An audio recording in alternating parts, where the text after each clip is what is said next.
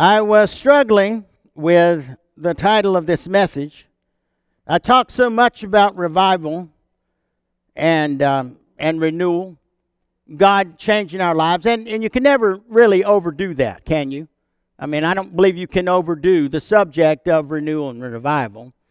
But I, I came very close to titling the message, and it, and it wouldn't have changed anything, but really uh, might be closer to calling this message certainty. Certainty. That's something that's missing in the world today in the lives of so many people, especially people who don't know Christ. And far too many who claim to know Christ. Uncertainty seems to have gripped uh, the lives of so many people. So, on a Sunday service dedicated to renewal and revival, it's good to turn to one of the prayers of David and let him help us express and focus our need and desire. I want you to turn in your Bibles to Psalm chapter 40, and I'm going to pray again over God's word and we're going to share it together. Father, in Jesus' name, I want to thank you that your word is life. Touch us today by the power of your Spirit. May the Comforter, the teacher, uh, be with us today. Touch us, open our ears, open our eyes, touch our understanding so that we can hear and see and perceive, Father, what you desire to plant in us today through your word. In Christ's name we pray. Amen. In Psalm chapter 40, verse 1, it says, I waited patiently for the Lord. He inclined to me and he heard my cry. He drew me up from the pit of destruction, out of the miry bog, and set my feet upon the rock, making my steps secure. He put a new song in my mouth, a song of praise to our God. Many will see and fear and put their trust in the Lord. Blessed is the man who makes the Lord his trust, who does not turn to the proud, to those who go astray after a lie you have multiplied, O Lord my God, your wondrous deeds and your thoughts toward us. None can compare with you. I will proclaim and tell of them, yet they are more than can be told. In sacrifice and offering you have not delighted, but you have given me an open ear. Burnt offering and sin offering you have not required. Then I said, Behold, I have come. In the scroll of the book, it is written of me, I delight to do your will, O my God. Your law is within my heart. I have told the glad news of deliverance in the great congregation. Behold, I have not restrained my lips, as you know, O Lord. I have not hidden your deliverance within my heart. I have spoken of your faithfulness and your salvation. I have not concealed your steadfast love and your faithfulness from the great congregation. The psalm speaks both of waiting and seeking.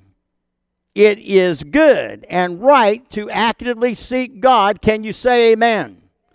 It is good and right to actively seek God. But in the study of this passage of Scripture, God has spoken some things to my heart that I want to pass on to you today.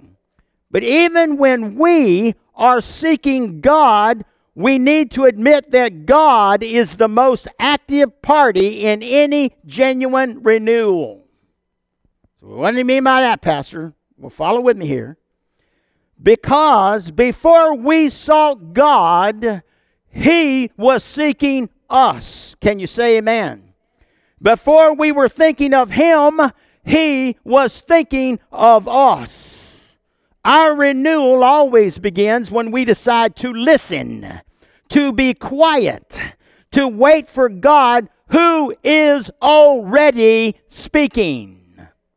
Just because we believe inside of us, well, God has not spoke to me for years, that is not true. God is a speaking God. Amen? David tells us that he waited patiently for the Lord and God turned and heard him. This psalm is clearly full of two things. I get two things that slap me in the face when I read this. This psalm is clearly full of two things certainty. Did you hear how boldly the writer spoke? Amen. Certainty and praise. Certainty and praise. David tells us that there are three things that every believer needs to receive. First one, how many of you realize that we need a firm place to stand? That came from verse 2. He gave me a firm place to stand. He set my feet upon a rock. There are some things that we know that don't need to be proved. And I've been praying over the first point here for days now that God will help me convey this to you correctly because sometimes what I say isn't what you get. I mean, that's just natural communication between people, right? There are some things that we know that don't need to be proved. One of these is something I refer to as personal spiritual certainty. Personal spiritual certainty. Somehow, in the process of learning and the explosion of knowledge in our day, many people have lost their spiritual certainty.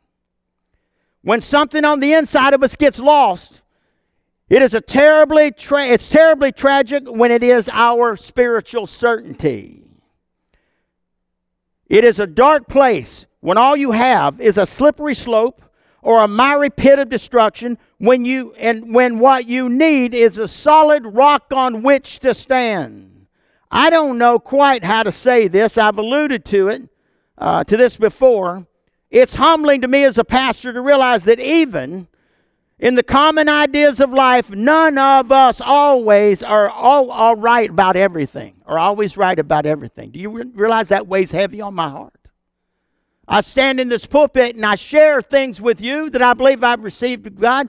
Has everything that's ever come out of my mouth in the pulpit all of my life? I'm 64 years old. I've been preaching since I was 18.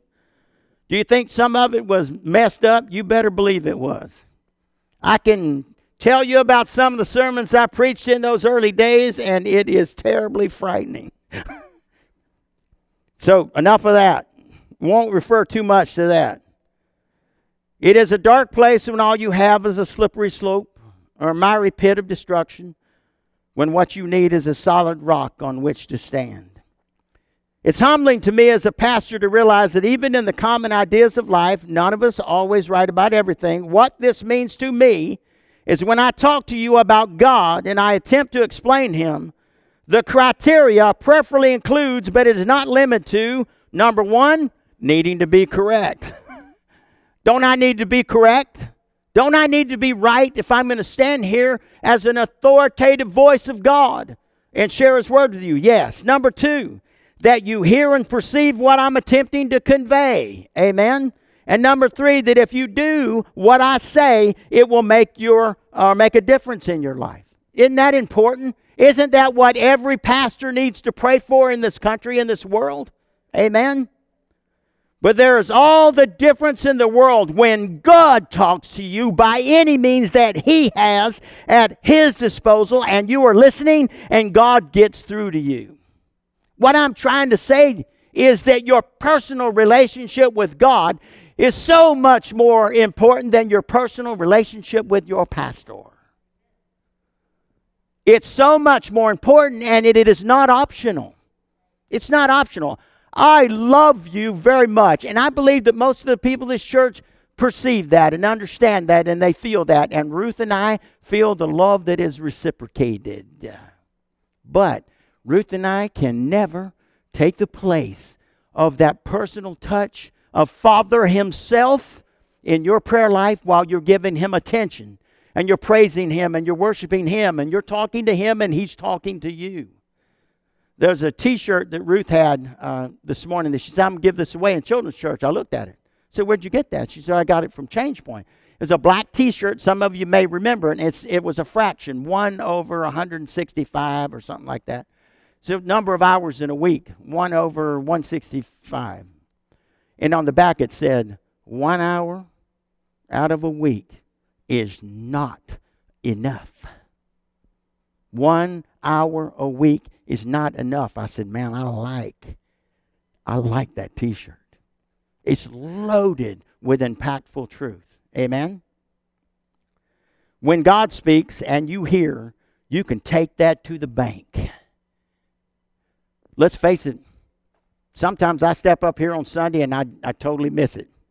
I, at least I've learned at my age to stop. when you're just pedaling away and you're not going anywhere, at least I know when to stop now. You know? Uh, I, twice in the, and I know this, I remember this. I remember, that, you know what it feels like to be your pastor? You stand up and realize, okay, Father, I'm sorry I missed it. It's painful. It's painful.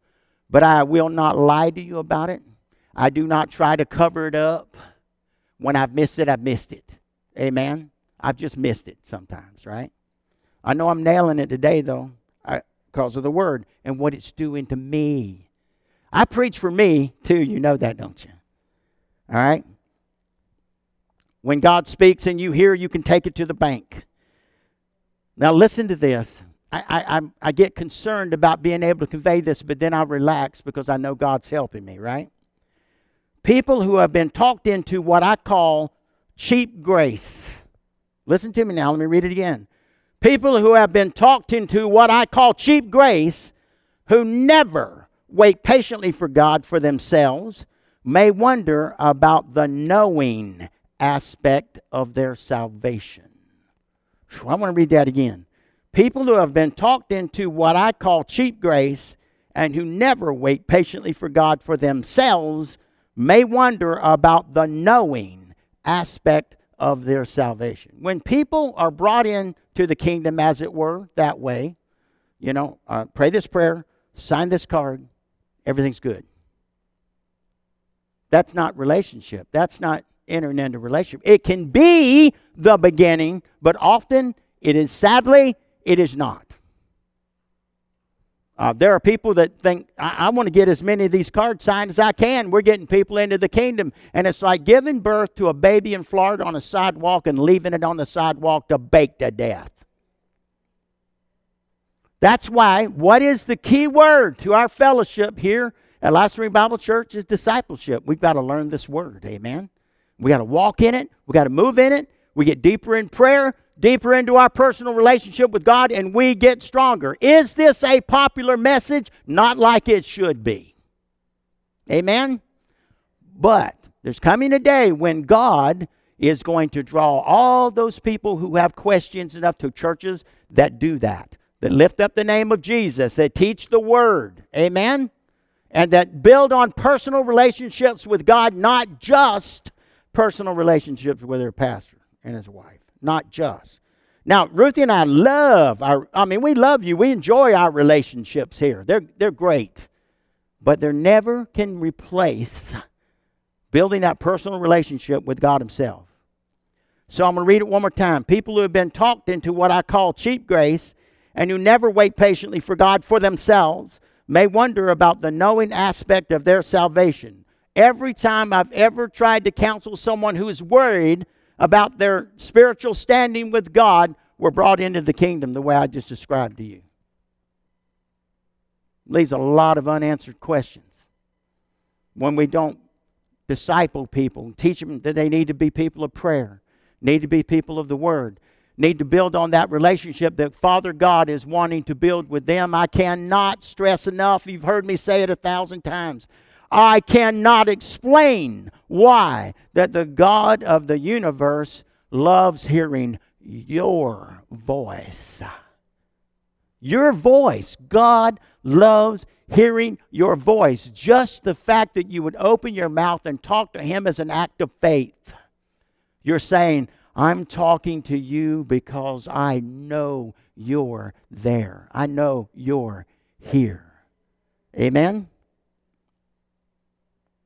Call it a witness or call it assurance. But we need to know God and know that we know God. Amen?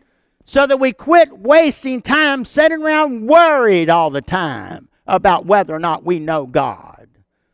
I will tell you this if you're worried about whether you know God, you just you need to do something about it. You need to follow the roadmap we've already clearly talked about this morning. Amen?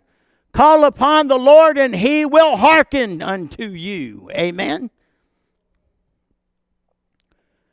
It's not only possible, it's God's expectation for our lives that we would know that we know.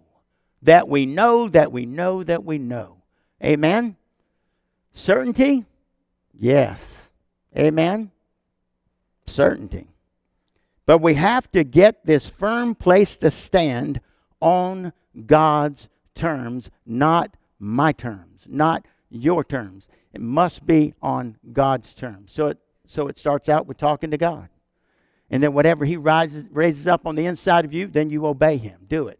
You want a firm place to stand in a world that is quicksand, that's a giant, uh, a giant swamp. I remember my stepfather as a small child. I, I, I realized that five miles away, like in a northeasterly direction, there was a prison farm. Lots of uh, convicts there in this prison farm. I, you know, I'm just a kid. I don't, I don't know anything about convicts. I just figure they're all bad. You know, I'm just a kid. I said to my stepdad, I said, Dad, I said, do you know there's a prison farm over there? He said, Yes, sir. Very familiar with it. I said, Well, what would we do if someone broke out of that out of that prison farm and come all the way to our house? He said, Son, between here and there is five miles of the absolute uh, worst swampy ground you've ever seen in your life. If a man breaks out of there and comes straight to our home and knocks on uh, our door, I'm going to, by God, invite that man in for a cup of coffee. and he was referring to, I, I, grew up on that swamp. And you seen all the movies as a kid, uh, the creature from Bo- Boggy Swamp? I grew up on Boggy Swamp. Maybe that reveals some things to you. I don't know, you know. But crossing that swamp, that five miles, people have done it and they can do it. But the average person doesn't want anything to do with it. I like a firm piece of terra firma to stand on. Second point that David knew we have the need for a new song to sing.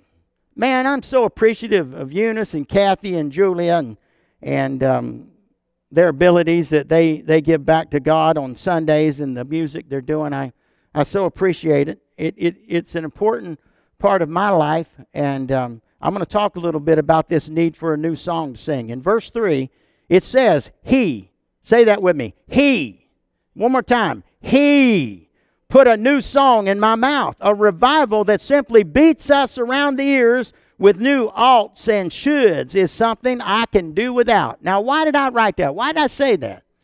I grew up in a church where every year, uh, maybe sometimes twice a year, we would schedule revival. We would schedule it. You'd invite a speaker, you'd set a week aside, and write it on your calendar. We're going to have revival, right?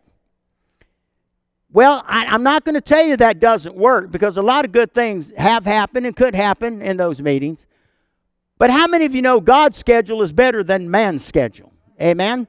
And more often than not, I, I recall many times as a child when all I got out of the revival meetings was the scare of my life. That's it. I got terrified. And I even remember, and here is a this is a truthful thing that I wrote, so I can't I can't edit it or leave it out. Listen to this. And I even remember a few since I have been a pastor where I wondered if anyone else felt as guilty as I did. Do you hear what I'm saying? When all a week long series of meetings produces is feelings of guilt and fear, that's not revival.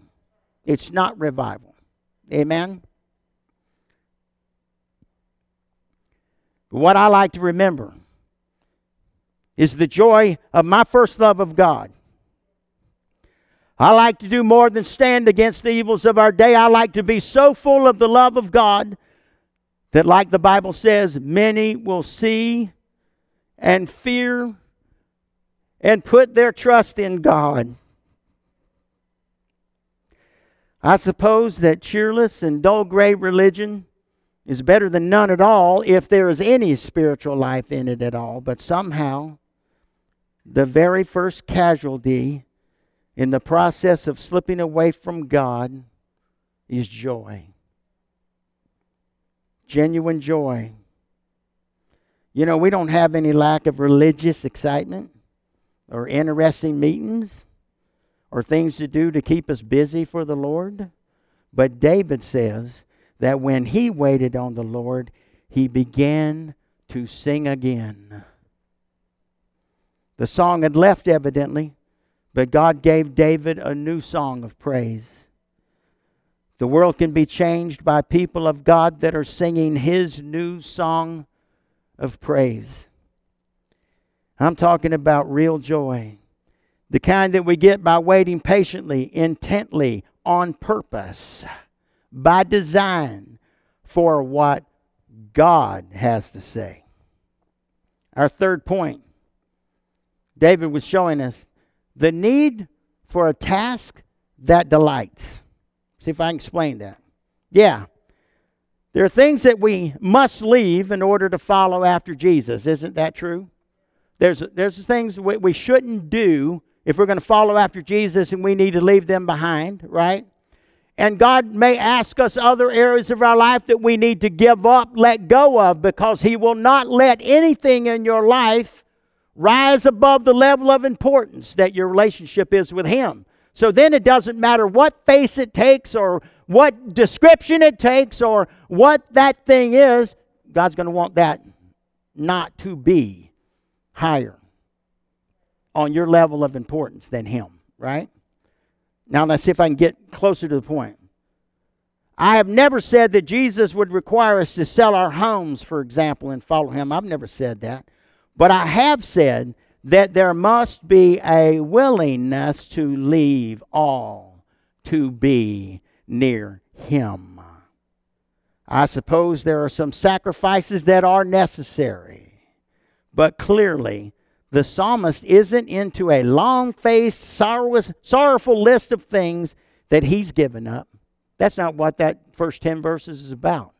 Man, I'm reading the words of one happy individual in those 10 verses. Amen says in verse 6 Sacrifice and offering you did not require, he writes, but my ears you have pierced. He goes on to say, Burnt offerings and sin offerings you did not require. Then I said, Here I am. I have come to do your will. O God, is my desire or delight, your law is within my heart.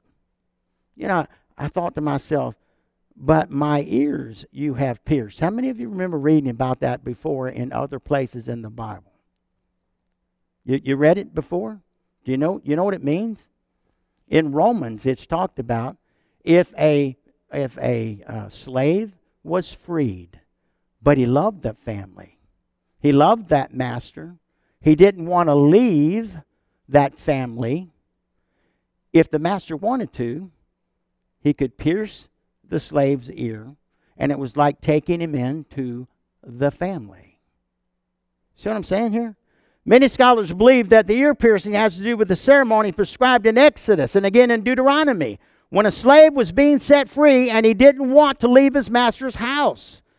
When a servant became a love slave, his ear was pierced and he became a permanent family member, and his ear was pierced. Romans chapter 12, verse 1 makes a provision for believers to become these types of slaves to God to say, Make me your servant forever.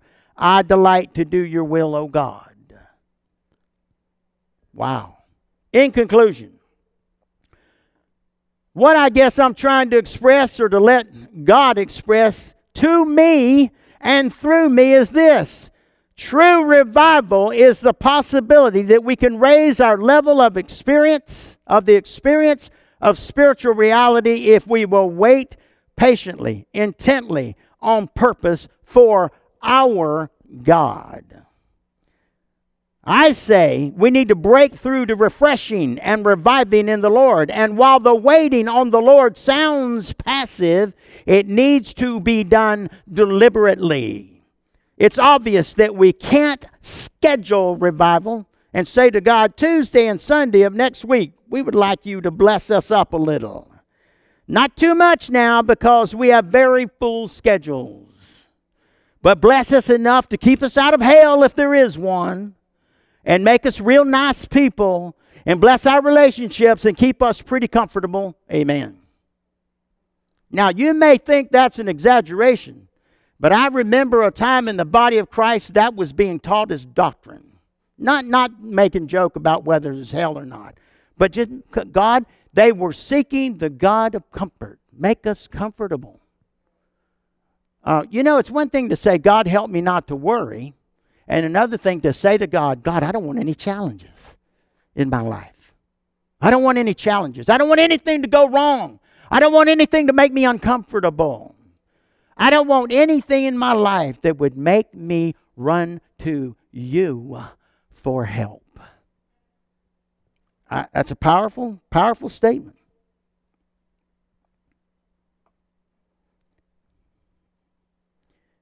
You know, I, I, I, thought to myself, what, what would a prayer, what should it look like? You know, perhaps we could say to God, Lord God, we walk through whirling mists and hear shouting voices.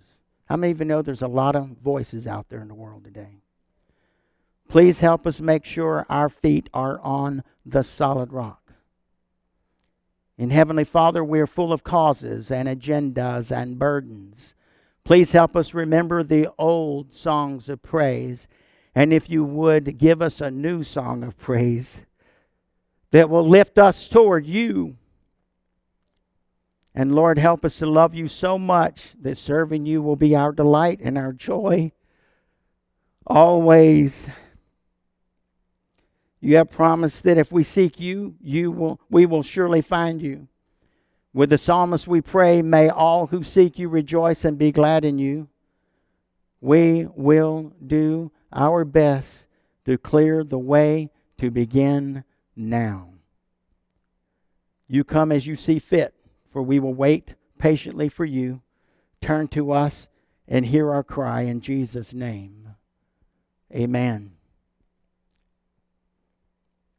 Somehow that simple prayer seems powerfully potent, poignant, even, life changing. Amen? May say, well, Pastor, uh, very simple message, but dynamic in its simplicity, profound in its simplicity. We can never go wrong going to the Word of God. What do I do next, Father? It never hurts to open the book, start reading. I'll never forget as long as I live. I was a newborn babe in Christ, and my life was messed up, and I'm the only one, right? No one else ever fit that description when they came to Christ. I mean, some of us, we're just hot messes, you know what I'm saying? There was something that I needed to do in my life. I, I knew what it was, but I refused to believe that it was God telling me. You ever been there? Because if I admitted that it was God telling me to do it, I wouldn't have an excuse.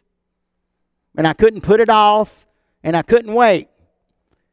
And so I stupidly said to God, Lord, I don't really believe in just cracking open the book and reading it and getting an answer from you, but let's give it a try.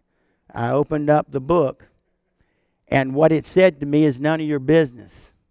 But I will tell you, it was word for word what God had already told me in my heart that I knew I needed to do.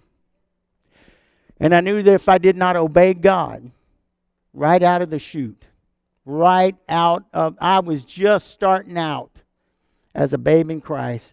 I knew that I knew that I knew if I did not obey God on that moment, right then and there, I was going to have a lot of problems in life. A lot of problems. You love God? If you love God, stand with me and let me pray for you. Isn't that a tricky way to put it? So, what if I don't stand? Uh, no, no, that's not what I'm saying. I just want to pray for everybody in the room. You want to be a part of this prayer? Rise up. Let's go to the Lord. Father, I want to thank you. At LifeSpring Bible Church in the last couple of years, it's amazing, Father, to think after all we've been through, that Ruth and I have been pastoring this church almost two years already. Father, I believe, even with all the turmoil going on in the world, you have been so kind to us. You have been so good to us. You have protected us. You have watched over us. You have provided for us, Father. You have even Uh, you've even brought gifts and talents to this church, uh, even during the COVID, um, that would be difficult for many people to believe that you would do a thing like that, but you've done it. Father, I want to thank you for your word in our lives. I thank you that it works. Father, may we take very seriously, Lord, this idea of a very personal and strong relationship with you. Father, we thank you for a firm place to stand. We thank you for the need for a new song to sing, Father. We thank you for the need for a task that delights. In that third point, Father, if I didn't make it clear, thank you for helping me to make it clear in my prayer time here. Father, the only demands that you're making on our life is the task of pursuing you and loving you because you first pursued and first loved us. Mm, that's powerful. Father, I want to thank you once again for each and every person in this room. Thank you for touching our lives. Thank you for giving us comfort, Father, peace that passes all understanding, and discomfort when necessary and when needed. May our eyes always be quick to turn to you in our hour of need, knowing that you're the one we can trust. Help our knowers, Father. Help us to know that we know you. Father, I want to thank you for recently having the opportunity to pray for someone who was in the process of passing away, literally. And you told me, ask them, where are you going to go when you die? And the answer was, I hope to heaven. I said, Hope is a good thing. You know, Lord. Hope is a good thing. It's a good bridge to faith and confidence. And we prayed together, and we moved his belief from hope to faith by your glory. What an honor it was, Father, to be there and see that unfold. Touch us, Father. Cause our faith to be multiplied today. Help us to understand that building a relationship with you isn't as difficult as the devil would like to make it out to be. If it would just be people that reach out to you, talk to you, read your word, pray, get quiet sometimes before you and just listen to see if you park anything in our spirits that rise up on the inside of us. Could be life changing, Lord. Help us to listen to the still small voice also, Father. Lord, you know how many times that we have encouraged the people of this church to build altars to you in their lives, whether it be in a closet, whether it be in the bedside, whether it be at their dining room table, or on the couch in the den or the living room. Why? Because, Father, we desperately need uh, to put this COVID virus behind us and be able to spend times around the altars of the church. But for now, we must be diligent to seek out the altars in our life that you've built for us. You've helped us to know where that couch is, where that bedside is, where that dining room table is, where that walk in closet is, or maybe it isn't even a walk in closet, just barely big enough to get into and kneel down. But Father, may we be faithful to let your work shine through us, and may we flourish in our walk with you. Be with us as we depart from this place today. Let us fellowship together before we go, Father. Thank you for continuing to watch over us, Father, over this COVID virus thing. Thank you for killing the virus, Father, as we submit to you. In Christ's name we pray. Amen and amen. Fellowship together before you leave this place today.